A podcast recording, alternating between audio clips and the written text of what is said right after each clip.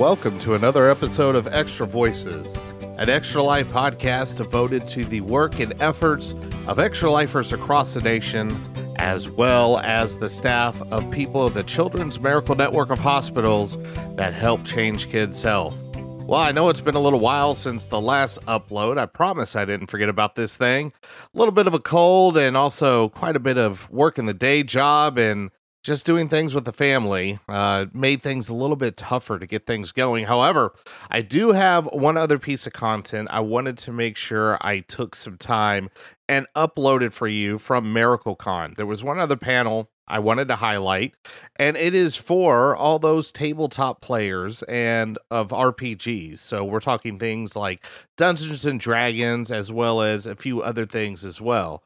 So one of the what we had was it, it was t- termed a D&D panel. But really what it was, it was a actor, an actual professional actor talking about how to do character development, how to interact with people at the table. So it became a, a little bit more. Obviously, D and D being one of the most popular tabletop RPGs, uh, helped us advertise the panel. Uh, but Kris Kuss, who led this panel, it was really a, a solo effort by him. He is the associate professor of movement at Oklahoma City University School of Theater and also an avid tabletop RPG player. So he talked about his experience.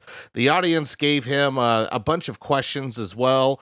Uh, so it was a really good panel, and, hopefully, uh, I was able to tweak the audio enough. The mic that they used uh, uh, for the, the crowd portion, if, if you hear things fluctuate up and down, it's because that came from a wireless mic, which wasn't hooked into our soundboard. So I did what I could with that. So I apologize if it sounds a little weird and jumpy, uh, but you're able to hear the pretty well what the crowd is saying uh, to Kris.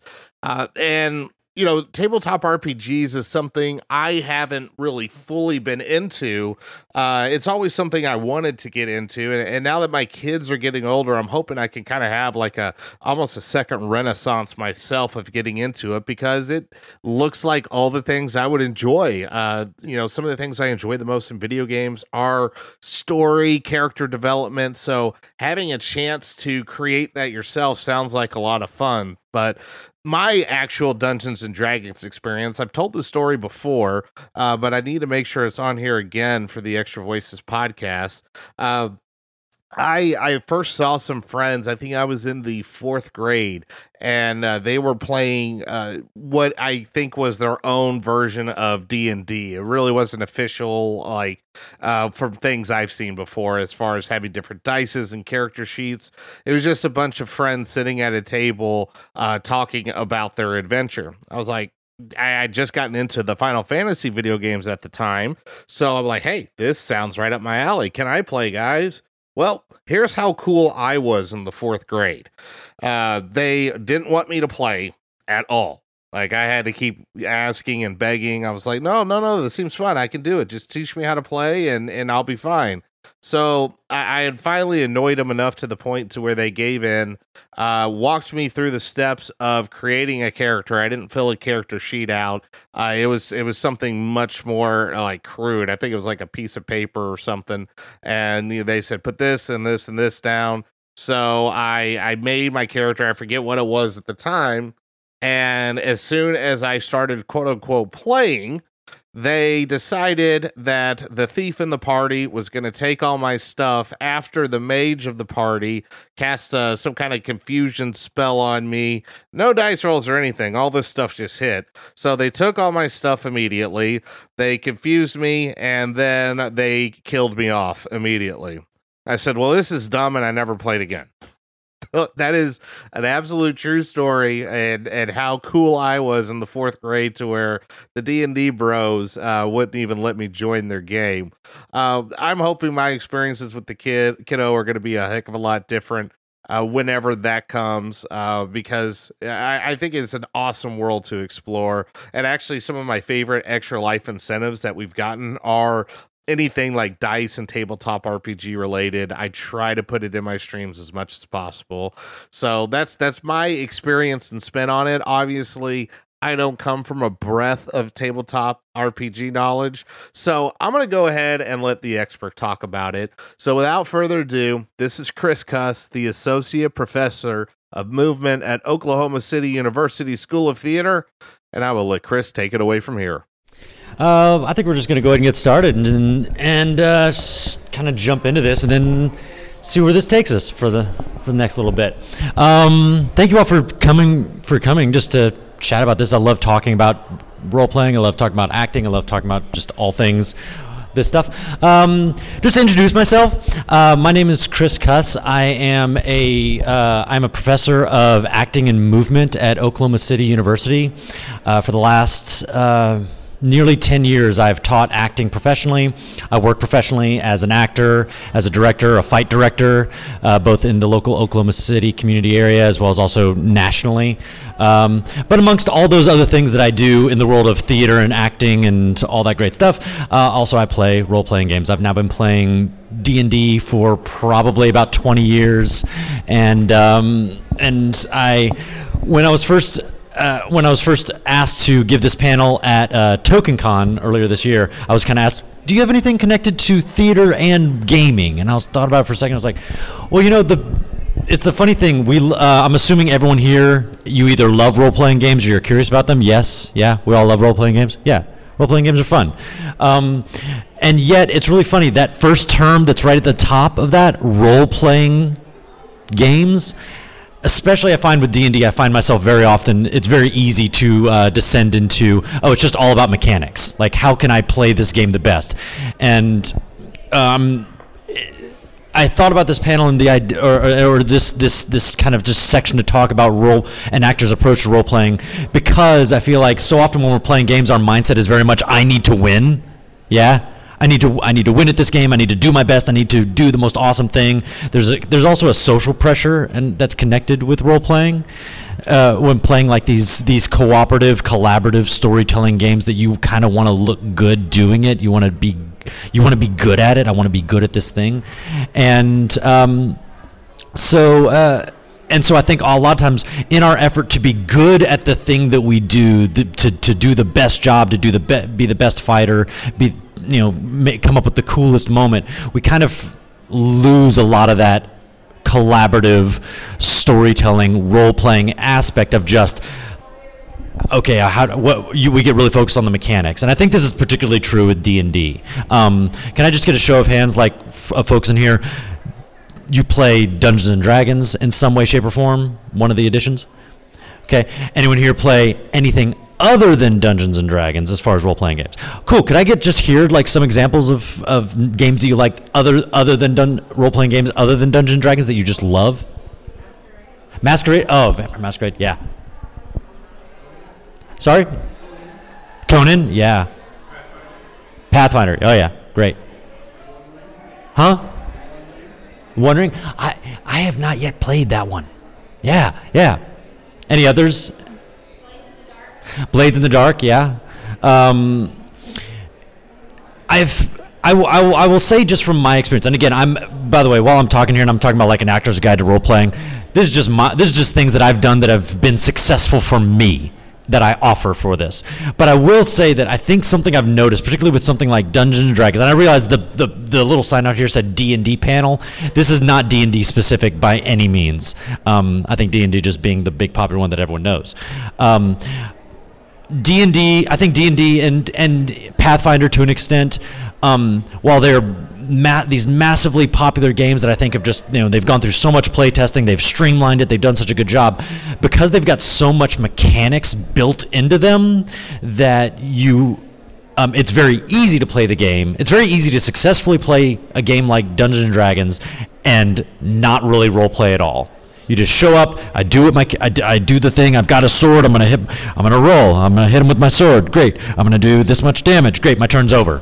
And then you're in the town. It's like okay. Um, I go to the shop and I look for a thing.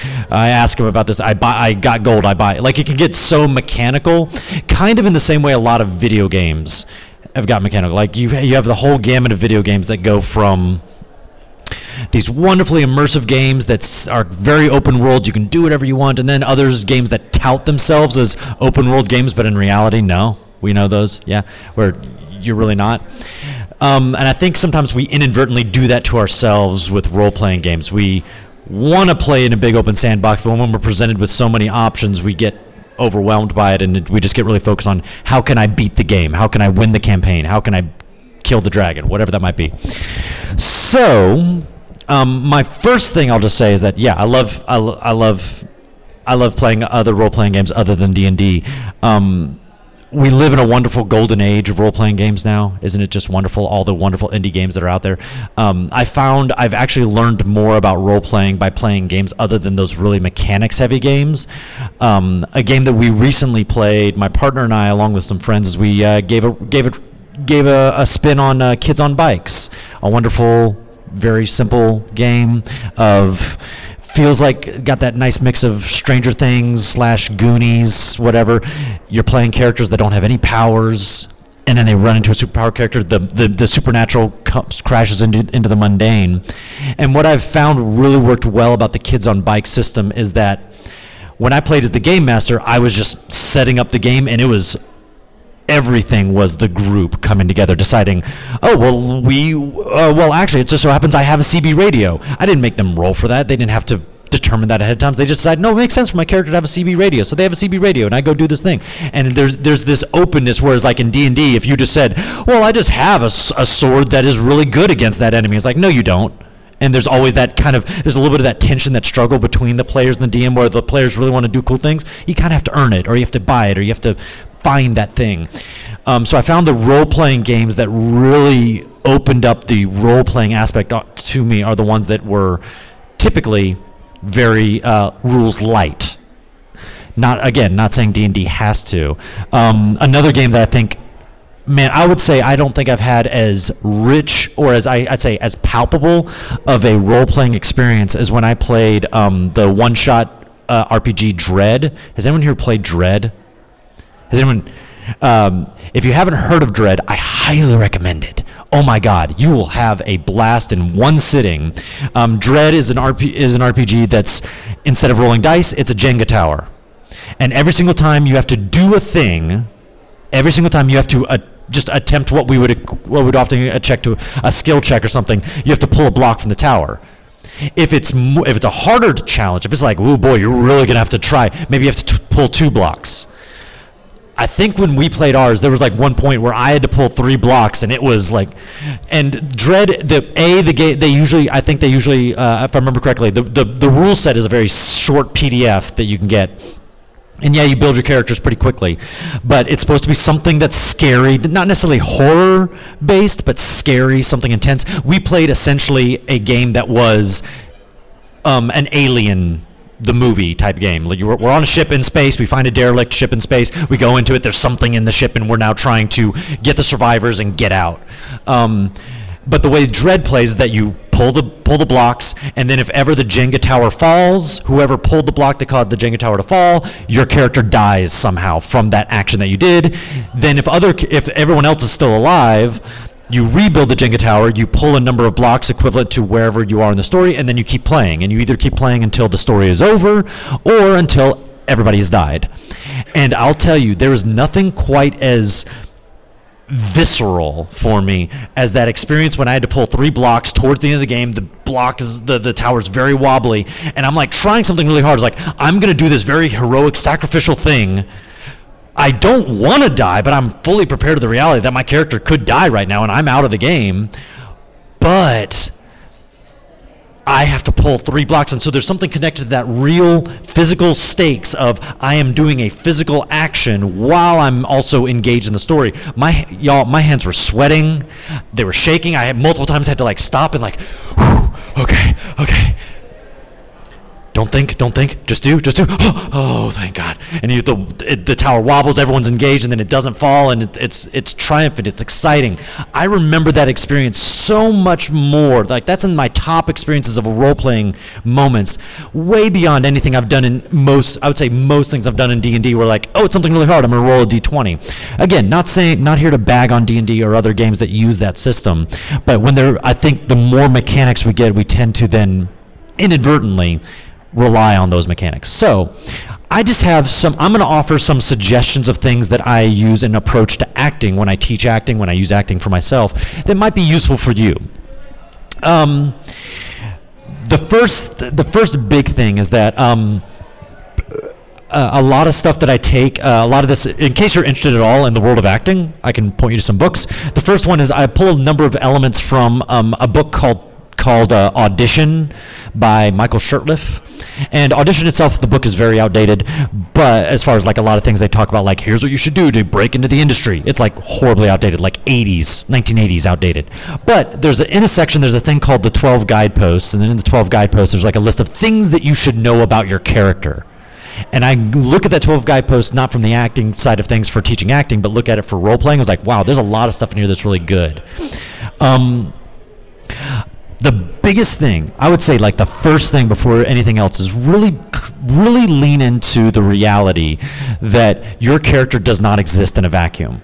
You showed up to the game with your background already figured out. Maybe you have maybe you're someone who like likes to write just a big long epic story of of who your character is before they showed up. Cool great. But that's like so minuscule. I've, I've, I've found in most games I've played where I've had really successful role playing experiences, the the story that is actually interesting and the best role playing moments arise not out of the really cool, awesome backstory that I came up with, but the moments that arose between characters.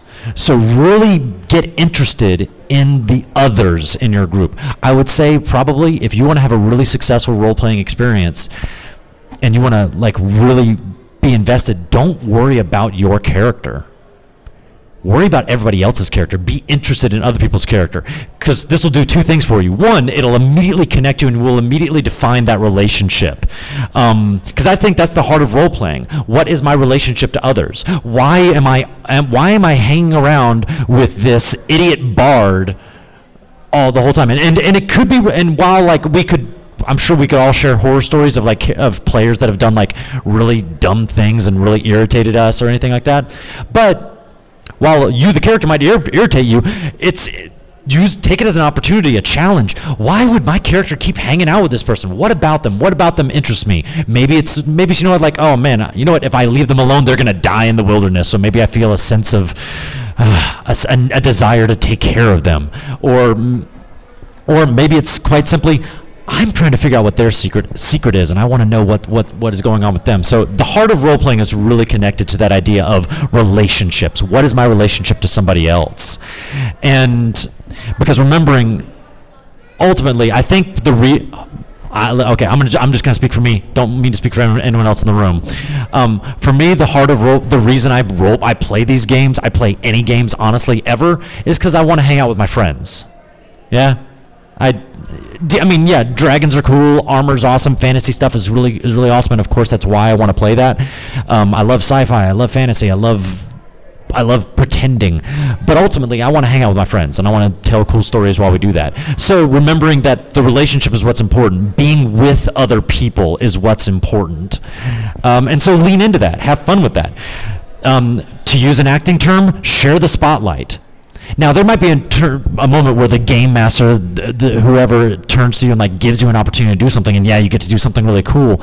But I always try to think, okay, I'm doing this cool thing, but what is the cool thing I do? Would it maybe set something else? Would it set something up for my warlock to get a chance to do something really cool, or would it be, or would I be able to um, instead do something that might uh, offer up, or even like, you know what, I've got this really cool item, but you know what, I think they could do something even cooler with it. So like, give it to them, pass it to them run around the room playing playing hot potato. I don't know, but sharing the spotlight and one of the easiest ways to share the spotlight when you're in a role playing session, if you're like sitting in the session, because I realize I, right now I'm talking very abstractly, so let's get down to real something concrete you can do in the space. Ask questions. You ask your you ask your game master questions all the time. Can I do this? Well, where are they? What um, um, uh, can I check for a trap? Whatever. But how often do you actually turn to your fellow players and ask them questions about their about why they did something, or more importantly, like what they think about something, how they feel about that. What is going? Um, I know how I feel about something, but what do you think about it? Like really turn around and ask them questions, ask their their opinions, um, and you might, if nothing else, get a perspective on on the situation that you might not might not have originally had. That might make you think about things differently. Gives you an opportunity to, if nothing else, some cool role playing moments. Um, we recently played a played a campaign that, that we played a, through Curse of Strahd, and there was a moment where things were looking pretty rough for us, and our barbarian character, his attitude about everything was like, I just want to bring justice to the world. I will kill everything. And meanwhile, my character was like really having a hard time with stuff. I was I was kind of I was getting very disillusioned. Not me, the player, but me, my character was getting very disillusioned with like, why are we even doing this? What's the point? What if we just gave up? And and uh, my character was a little bit of a drama queen. Um, but then it led to a really wonderful role playing moment where I just like kind of they were all like really invested in searching for treasure and getting loot and all that stuff and I was like I don't even care and I walked away. My barbarian could have kept on just doing his thing. Instead, he came over and like I'm like sitting up on top of the wall of the city that where we had just kind of burned everything. Um, and he sat down with me and he just asked my opinion like how you doing? What's going on? And we ended up having like a lovely like 10 to 15 minute role playing conversation right there in the middle of our game. Flames licking around the city and just kind of like looking out over the over the over the, the vista and just like what's the point of it all? And we like had a really kind of wonderful heart to heart thing. Granted, the actor that was playing our barbarian character is also an actor and so he kind of picked up what I was putting down. But it all started because he asked me a question. So that'd be my first thing, the concrete thing I'd say. When you're role playing, I'd say, don't neglect your fellow players and just asking them questions and not questions about like what do you think the best way to do this thing is but just ask them how they're feeling what's going on with them. Um, also uh, and i think connected to this is also um, uh, bringing it to one of the big questions that michael shurtleff asks in the book audition is he asks where's the love? Um, i think a lot of times yeah, a, a, lot of times our characters are defined by what the thing we hate like this person did me great wrong and so i'm going to get vengeance. Or um, i really hate goblins and i'm going to cleanse the world of goblins or whatever that might be. A lot of times a lot of times our characters are it's very easy to, to define the thing that we're fighting against because because all these games have fighting in them so we uh, we get in the mindset of what is the thing that i'm fighting against? What is the thing i don't like? I don't like injustice. I don't like that. I don't like this. But rather get back to what is what are the things that excites interests your characters that pulls them that draws them that's a magnet to their soul that pulls them in in and use that as maybe a touchstone rather than if it's uh, if it's things I hate, you're kind of always pushing things away, and that often leads to a uh, a, a death knell for role playing instead of I see that thing, I gravitate to it, I want to be a part of it, I want to know what's going on here. So it, it, it could be just quite simply asking yourself, what is it something I love? What is something I love about this other character? What is something I love about this town? What is something about this place's vibe that gets me going? Um, and really just kind of leaning into that that aspect of it. And I think that ultimately brings me down to again another f- simple acting moment. Role playing, role playing. I, I, think a lot of times comes from the big question is the D, the the GM, the DM, whoever asks you what you want to do, and your big question and your response is, I don't know. I don't know. I guess I go like there's a lot of either I guess I, I do this or I I'm just gonna do this. Um, I had I had an acting professor who once told me never say the word just when you're defi- when you're defining what you're doing because just is a is a just communicates that you don't believe this is what you're doing is important. So why should anybody else? So.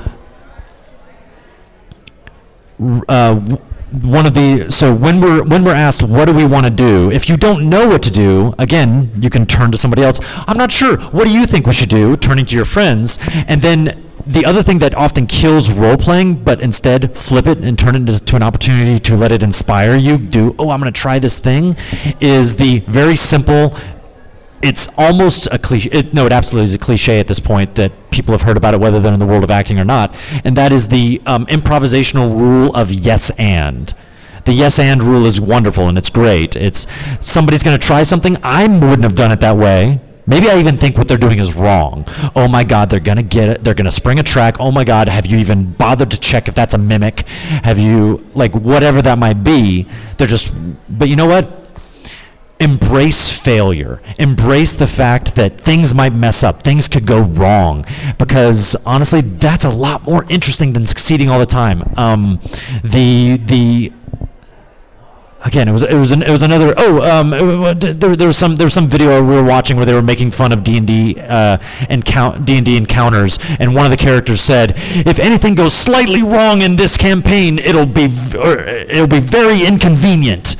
Because like the people like I can't tell you how many times a DM where I like I, am running I'm running a combat situation. It kind of seems like they kind of the players just beat everything I could possibly throw at them without really any breaking a sweat, and that's not on them. If they do a good job, they do a good job. But if something goes horribly wrong, rather than being getting mad at it or pulling away from it, lean into it. Oh, I'm gonna I'm gonna I'm gonna take that damage and see what comes from it. I'm going to, you know what? I made a mistake. I should have tried something, but instead of walking back, hey, could I try something instead? Nope, I already made that decision. I went for it. Or you can a wonderful way that I think you can really set yourself up is to not be awesome, not be cool, but can make for really fun storytelling. Is um, of is avoid min-maxing your characters avoid like doing what you especially especially for any of us who have played role-playing games a lot we get a pretty good feeling of oh i know this this collection of spells just works so well together or this ability with this feat with this weapon with this blah blah blah blah blah whatever it might be all like chains really well together so i can have these awesome epic moments yeah that's fun um, but instead, I took a character. I made a character who was a, tabac- a tabaxi rogue, and it really amused me that he was a not inter- as a rogue, but not interested in stealing treasure. Instead, he was interested in secrets, and that was his thing that he wanted. But as a tabaxi, it also amused me that he was constantly picking things up and messing around with them and playing with them and knocking them on the floor and something like that. And um, he got a few spells, and I was like, I could pick the most, the, the clearly most powerful spells in the book, or I could pick the spell that really amuses me because it's basically a ball of light that he's using to mess around, to mess with people, and I and so I picked a, a less powerful spell just to challenge myself. What can I do creatively with this?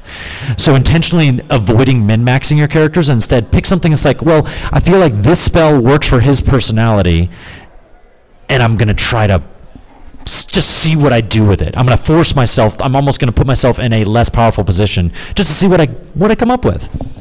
And yeah, I, it wouldn't be. It's not the best way to play the game, but again, we're not trying to I'm not, I should say, I'm not trying to play a game to where I just do the awesome thing all the time. Because you know what? If everything's awesome all the time, then nothing's awesome. You've played those games where like everybody does really cool, awesome things, and then after a while, it's like you kind of you don't have that excitement anymore. This kind of goes away. It's just like oh, everyone's super powerful and awesome, and so no one's awesome because everybody's basically a walking god. And um, so I.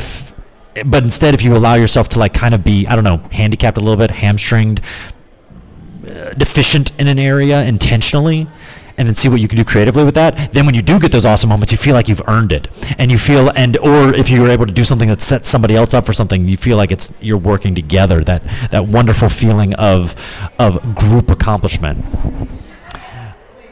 Um, so yeah, so a, a, big a big thing that I would say is just as an actor's and, and, and speaking as an acting teacher, I always remind people what we're doing is always together. The story that we're crafting is always the group together. It's not I show up and I do a cool thing, then you show up and you do a cool thing, and maybe together it'll make a story. Instead, I try to go in very intentionally and just say, I'm going to try to do my best to make everybody around me look good. And you know what? If all five people at the table are all doing that, everybody's making everybody look good and setting themselves up for things. And, and essentially, you now have five brains helping each character rather than the single brain and all the pressure's on me to do cool things all the time and to make and to carry the story. Um, and and I think in doing that, you find that you're able to. You might come up with a solution that's better than than what you would have done on your own. Um, I'm just gonna speaking as a speaking as a, as a professional theater maker. Um, I direct. I direct a lot of shows. I direct. I direct. I fight direct. I do a lot of. I do a lot of stuff on the guiding overall vision side of things when it comes to shows. And when I first got into to, into directing, my my professor asked me, "Why do you want to direct? Why do you want to do this?" And I said, "Well, I love I love I just have a lot of ideas and I'd love kind of I'd love to kind of like guide the show and make it do things the way I want to do them." And he said, "Okay, that's cool. That's fine." But what if somebody else there has a good has a has a good idea that could also contribute to that to the show? I was like, and I was like, I hadn't even thought of that. Like, I, I was a young director, just I just wanted to, I kind of wanted to be in charge. Um, and one of the big things I learned is that looking back over my career of as a theater maker of shows that I've directed that I think have been really successful, the most powerful, palpable moments, the moments that took my breath away, the moments that brought me to tears, the moments that people come up to me afterwards after the show and say, "I love this thing that happened. I love this moment. I love this this ex- this thing that happened uh, between between two of the characters or whatever." I honestly cannot tell you. With each time, I cannot tell you whose idea that was when it happened. I can tell you what happened in the space, but I can't tell you who came up with the idea. It's probably a combination of I gave a direction to the actors, but then I also always encourage my actors try things that I don't tell you to do. Just just try something and I'll react to it. Probably something the designers probably already had a piece of music they were already using in mind or a, or a prop piece that gave the actor something to work with. And ultimately out of that grew something that was bigger and better than something I my brain ever would have come up with. And I feel like I'm a fairly smart guy. I've been doing this theater work now for a long time and I feel like I can come up with some pretty cool ideas. But the ideas, the thing, what actually ends up happening in the space, those wonderful, tangible, visceral moments that the audience has that's like, ah, that was, that was magic. I can't tell you who came up with it. It was probably by committee. It's collaborative through the group. So I try to keep that in mind whenever I'm playing in a role playing game as well as like as much as I there are things that I know my character can do that's really cool. I try to leave myself open to where if a character gets an, another character gets a neat idea to do something, I'm going to see what I can do to either support that, say yes and, or if I'm really opposed to what something character, because what if, because what if you just have someone that's like, if they do that, they're gonna like ruin us, they're gonna break us, they're gonna TPK us. The flip side of yes and that I say I would recommend don't use as much, but still you can, it's there, it's it's available to you, is no, but. If it's just a no by itself, no's kill play. No kills forward motion. No kills momentum.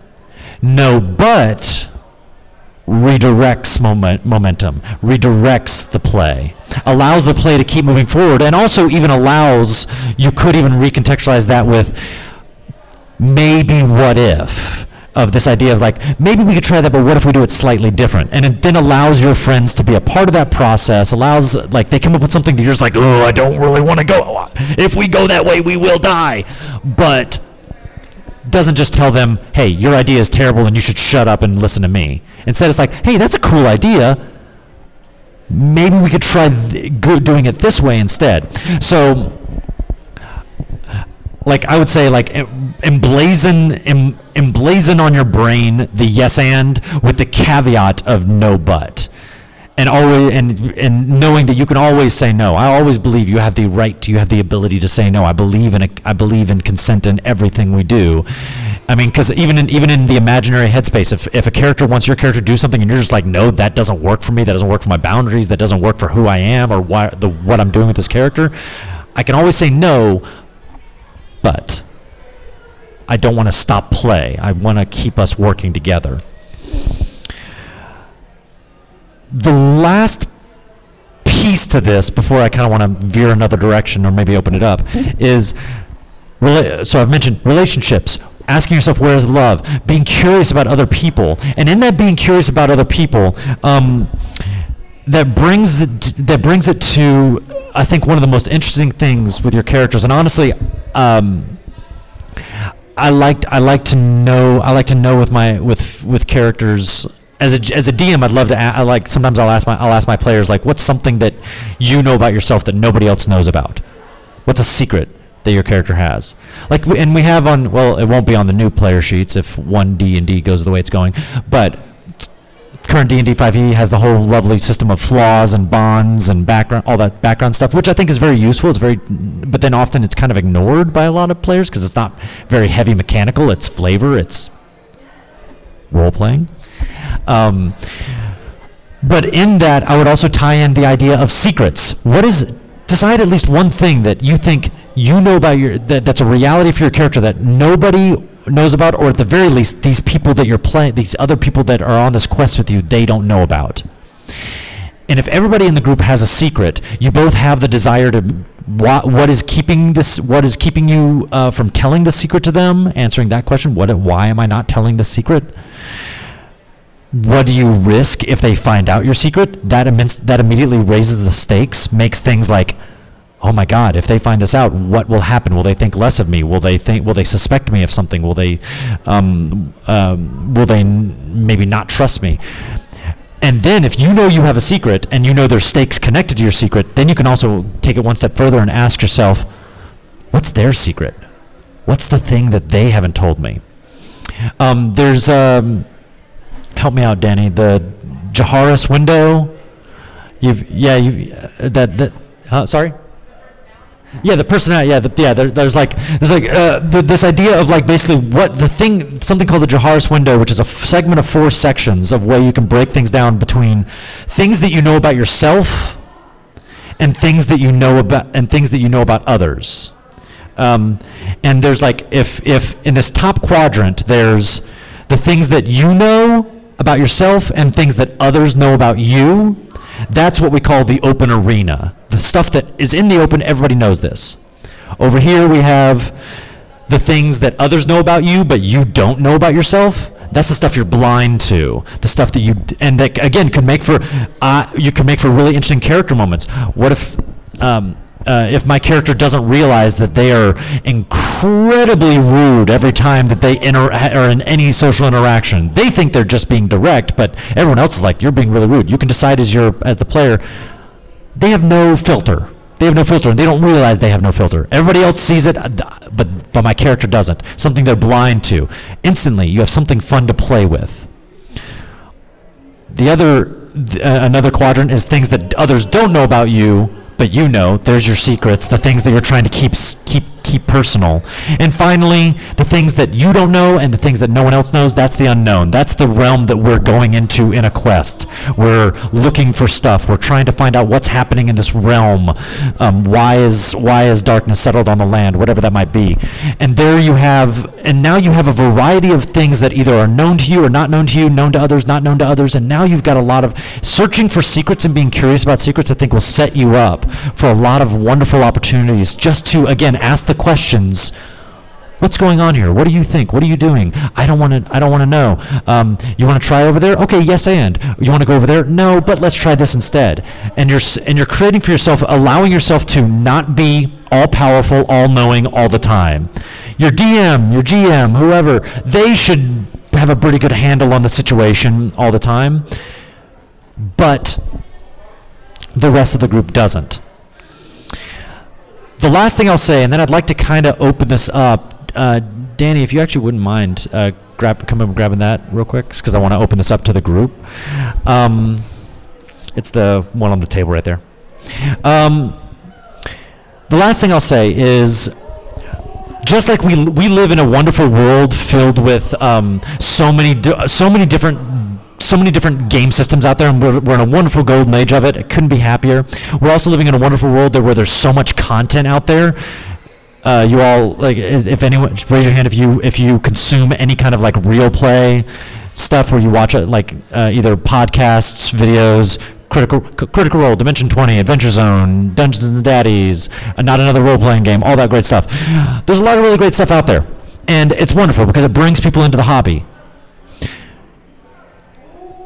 the negative side to that is we have now we now live in a world where a lot of people get the idea that that's how you play you play these games watching how they play it. And the reality is those are professional actors those are professional voice actors live actors whatever or people who are just who li- they make their money entertaining. And so they're having to build these stories in a way that makes it very entertaining to listen to or watch But the very things that make those things entertaining to listen to or watch, if you were actually sitting at that table with them, you might not actually have as good of a time as they are. Because they're, whether they have agreed to it before the camera started rolling or the microphone went on, whether they agreed to it beforehand or they just kind of implicitly know it, they know they have to create something entertaining for us, the, the, the larger audience that will enjoy listening to, and not be like, why are they kind of doing, why are they just wandering around the countryside for four hours? This podcast sucks. But unfortunately, uh, like as, as like all the good that Matt Mercer has done for the has done for the hobby, and I've got nothing but love for what that man has done for the hobby. Everybody now feels like they need to be Matt Mercer every DM feel if whether uh, whether they put it on themselves or their players put it on them, they're like, I need to come up with all these great characters. No, you don't. No, you don't. Role-playing games did just fine for the last several decades without Matt Mercer. He's just helped make it more popular in his own way. He's made his contribution. Just like again, all the all those other real play games. So. Th- and I have to remind myself of this too because I because I, I consume a lot of that. I love what they do, and I think it's so much fun. They're so funny. They're so entertaining. They come up with cool stuff. And I have to remind myself, I don't need to be on all the time. I am a I am a professional performer, and I still don't need to be on all the time. It's okay for me to just be like. Um, I'm gonna go over here. Great. What do you say to him? I'm gonna say, oh, uh, what's up dude? And just kind of like i don't know. You can you can be silly and you don't have to be super entertaining all the time. You don't have to you don't have to make your bones um, being on. And it's okay if you don't live up to this idea of what you think a player is in your head because honestly as great of, as great as they've done we don't need to be that. We don't need to do that. Um, i just i throw that out there. It might seem obvious for me saying it and yet i even have to remind myself all the time i don't need to be that way. I don't need to be matt mercer when i'm dming. It's okay Kris. I don't have I've got a pretty good range of voices, and still I don't have 120 voices just ready to go. Good for him.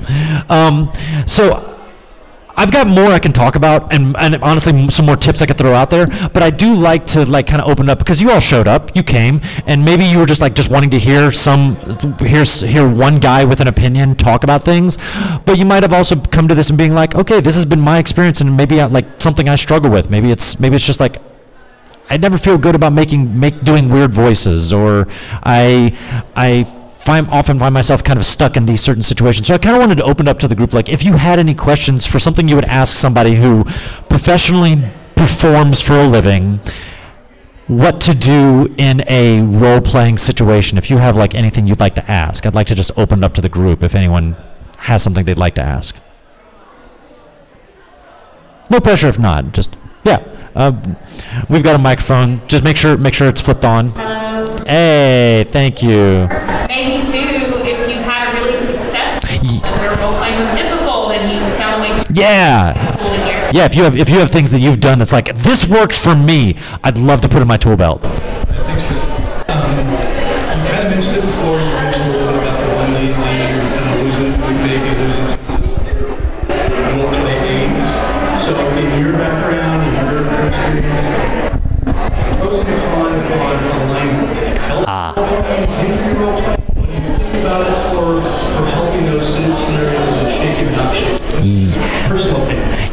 Pers- okay. Personal opinion when it comes to alignment. Uh, yes, the big the big elephant in the room that often comes up when D and D when D and D is talked about. Um, I love that already. Even in even when we got into five E, alignment kind of became less of a big deal.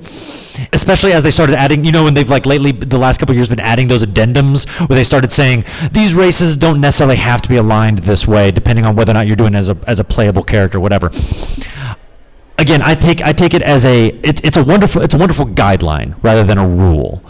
Um, because the reality is, is that I approach both acting and role playing the way I, I try to let it reflect who I am as a person in real life, or, or be reflective of who I am as a person in real life. Meaning, Kris, 15 years ago, had very strong opinions about certain things in the world. 15 years later, my opinions have drastically changed. And my but be it be it be it having to do with social and political things or just um, what things I find entertaining or what food I like. Um, so I need to allow the reality that my character can change as well, and not because. Well, you said you were lawful good, and then you did this one bad thing. Now your patron has abandoned you, and you are now an evil person. No, I think it's more like if I if I if I if I chose my game starting out and I think oh, I think I'm like law I think I'm lawful good and then as I'm starting to play the game I realize that's not how I'm wanting to play I can allow it to shift and I can use it as a guideline for me. But but I think alignment also can be very helpful for me when I'm if I'm not sure what my response to a situation. My DM throws out a situation to me, and I'm like, how do you respond? It's like, well, I know how I, Kris, respond, and oftentimes when we play games, we kind of get that first initial response of like, who I am. I kind of view myself probably as a little more, more um, chaotic good as a, as a human being. Me, Kris, probably is more chaotic good individual. I know how I would respond to things but that's not necessarily how my character would respond. So I have that feeling, and then I'm like, okay, but wait, is that me or is that my character? And then so maybe sometimes I can look to alignment. It's like, well, my character says they're lawful good, and lawful they really stick to rules, and they have these situations they believe that there's an absolute moral right. So even though I think this, maybe my character goes this way, and then I get this wonderful moment of interplay where like I can decide as a character, do I like playing my character this way?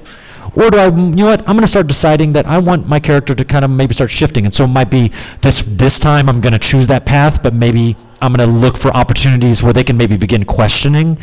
The again, I keep on mentioning questions. Questions are a great thing that I found that I keep on asking both other characters and myself how I feel about things. So I don't think, uh, to to your question, my opinion, I don't think alignment is set in stone.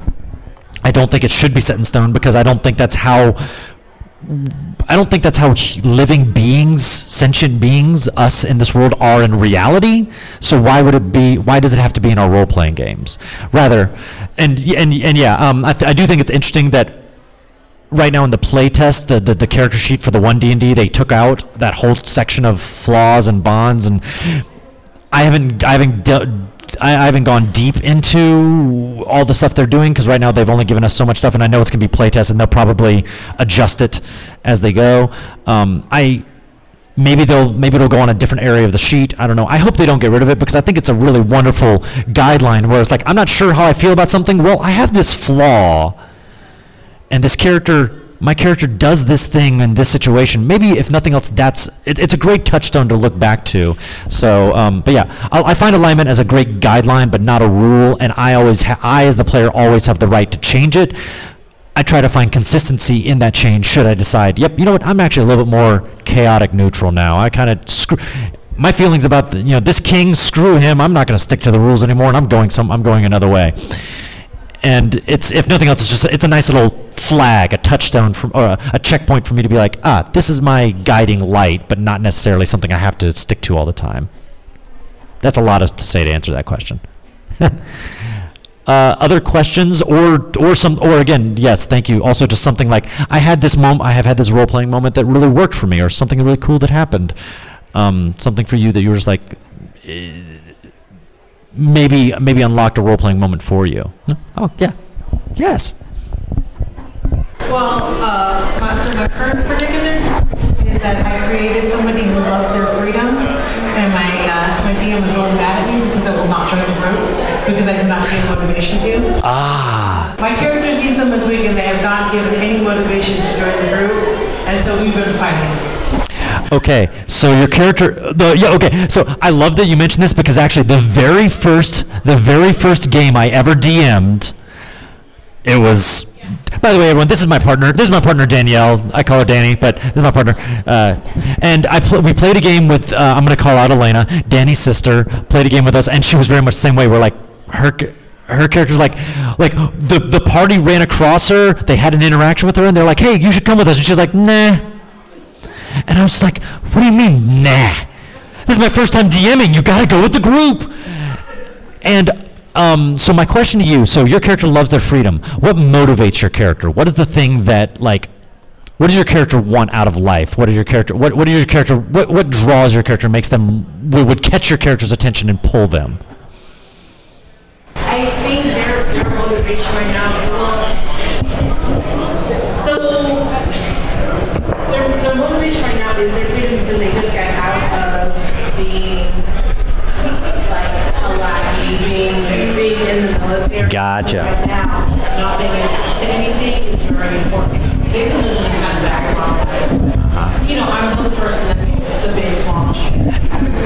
And that's a and that's and, and honestly, I mean that's a very legit backstory, and I would say provides, as a DM, it would provide me a, a challenge like, okay, mechanically, I need to get this character to go with the group because this is the story that we're telling. So then I would either wonder, is there something? Uh, my my first my first initial gut, just right here in the moment, not saying that, not saying you should go to your DM and said, well, this guy at this con said this thing, um, but is there something that could challenge or threaten your freedom?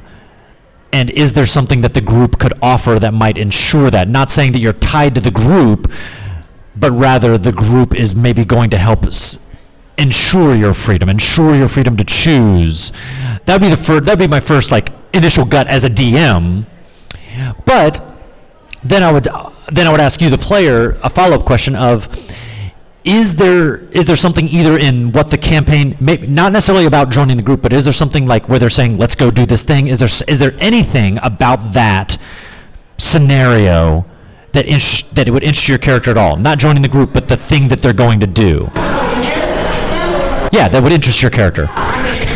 Well, they're kind of forcing me to be with the group, but I don't have to be with the. One, because they have to give me motivation to be with the group, but we have an objective now to kill another group. Gotcha. So, but they went to the freaking library, and I'm saying, let's go to the armory.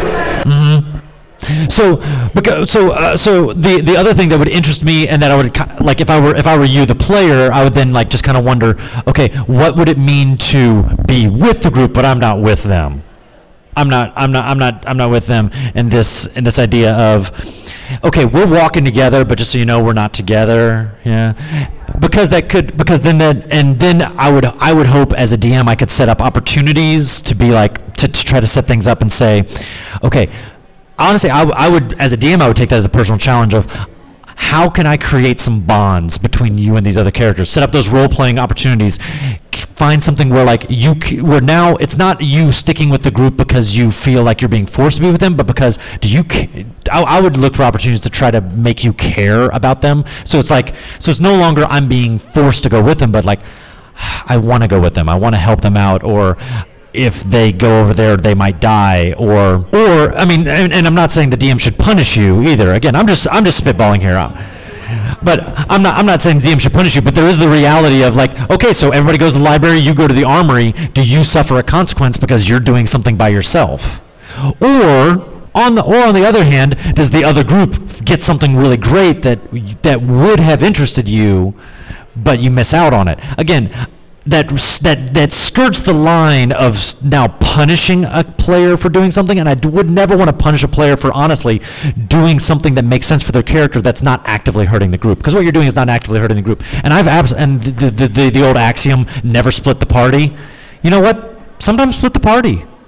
See what happens split the party see what because again i just said make mistakes do things wrong don't play the don't don't metagame and if you mess up and something goes wrong you know what those are some great opportune moments for you if you if you create challenges if you create things for you to overcome and you make them harder then when you do overcome them it's just that much more satisfying so i wouldn't say you're wrong that I would play a character that's like taciturn, kind of like that. Uh-huh. And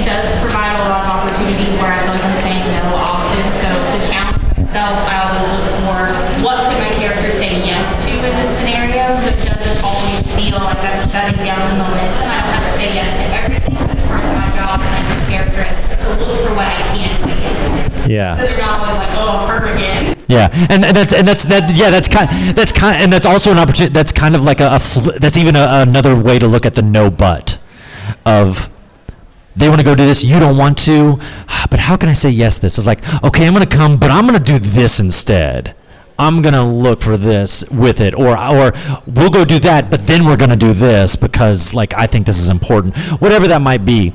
Um, and here's the other the other reality. I'm just talking to you, one person, um, who I'm, I could say this and you could put this into practice, but it doesn't necessarily mean that the rest of your party is going to go along with you on that, or the DM is going to honor that.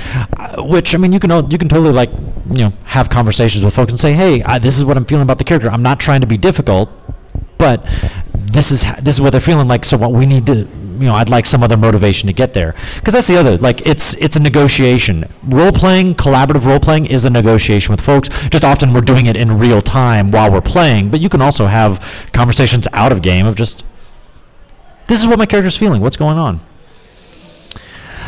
Um, so we're just we're just about out of time. So um, I just want to I just want to leave you with. Uh, yeah, yeah, I'm gonna do that. Uh, I just want to leave you with one o- with one other just thought of when you're when you're playing role playing when, when you're when you're doing these role playings and you're running into a situation where you're just like I don't know what to do or I don't feel right or just uh, do- I, I, it doesn't make sense or the, the big thing it doesn't make sense for my character to do this that's not my what my character would do remember you're not it's kind of back to your question we're not slavishly bound to the to it. Because we because even though yes we're playing a character we're not ever at no point do i i hope i never want to play with this person who's like so in their character that they can't make any decision outside of what their character would do. No no. No, Pete, it doesn't make sense for you to do that thing because you're gonna hurt the group. Like, can you, Pete, stop, stop playing, stop playing Thorgrin for a second and talk to me as a person. It's it's that it's that balance that we walk as both people who are playing pretend. Likewise, when I'm when I'm acting, I don't want to I don't ever want to act with somebody in a show who is so in their character that they forget to look out for my safety as as a fellow actor. I don't want someone to be swinging a sword for real at my head. I want them to do the choreography that we've done and we've agreed to. Likewise, when we're playing role playing games um, remembering that in our role playing that we can always step out of it. We can always step away and just and have a moment of like, okay, this is what my character would do. But rather than being slavishly devoted to it, allowing myself to sacrifice my ego for the group or sacrifice my ego for maybe my DM seems really keen on this story. And you know what? Giving up control, taking my hand off the wheel. Collaborative role playing is we're all we've all got our hands on the wheel at some point. Some people in the group never want to take their hand off the wheel. Sometimes I, I allow myself to go along for the ride, and you know what? Just let the group decide and see what might happen. If it's counter to what I want to do, they might end up putting me in a situation where it's like, you know what? I never would have ended up there had I done what I did but now I'm in this situation. Force myself to be in a place I my character wouldn't be, doesn't want to be, or they wouldn't have cho- chosen, and then how do I get out of it? How do I make the best of it? How do I make it work for me? Your character loves their freedom. Sometimes letting themselves get in situations where they've sacrificed that freedom, and then how do they reclaim it? Being in a situation where it goes against what I think my alignment is, and then maybe how do I can maybe can I steer this whole situation to maybe work in the way I view the world should be? I want to try to make the world what I want it to be. Um, so yeah, that's that's my la- my last piece of advice is um, I'm we all playing role playing is collaborative, so therefore uh, I try to check my ego at the door as often as I can. Doesn't mean that I can't have strong opinions about the way I think things should pl- be played, but you know, ultimately I want everyone to have fun. Even if it sometimes means I don't necessarily do the cool, awesome thing all the time, but that's all that I could I could talk forever more about this, and I'm sure we could have more ideas and and and contributions. But uh, but thanks for hanging out, everyone. Thank you so much for just coming and listening to me talk and asking some. I appreciate the questions and the input. That's uh, it's always wonderful to hear that. Um, and yeah, uh, remember just be nice, play more games, and uh, and uh, look out for each other. So. And comp- cosplay con- competition is coming up next. So, so yeah. So, yeah.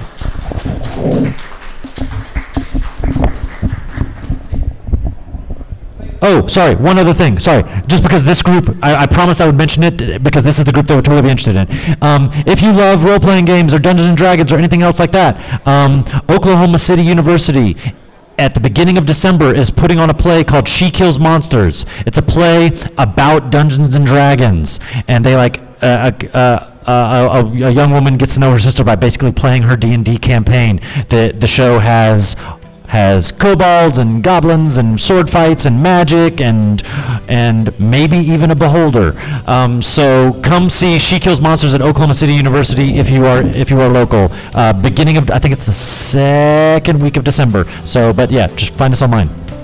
She Kills Monsters.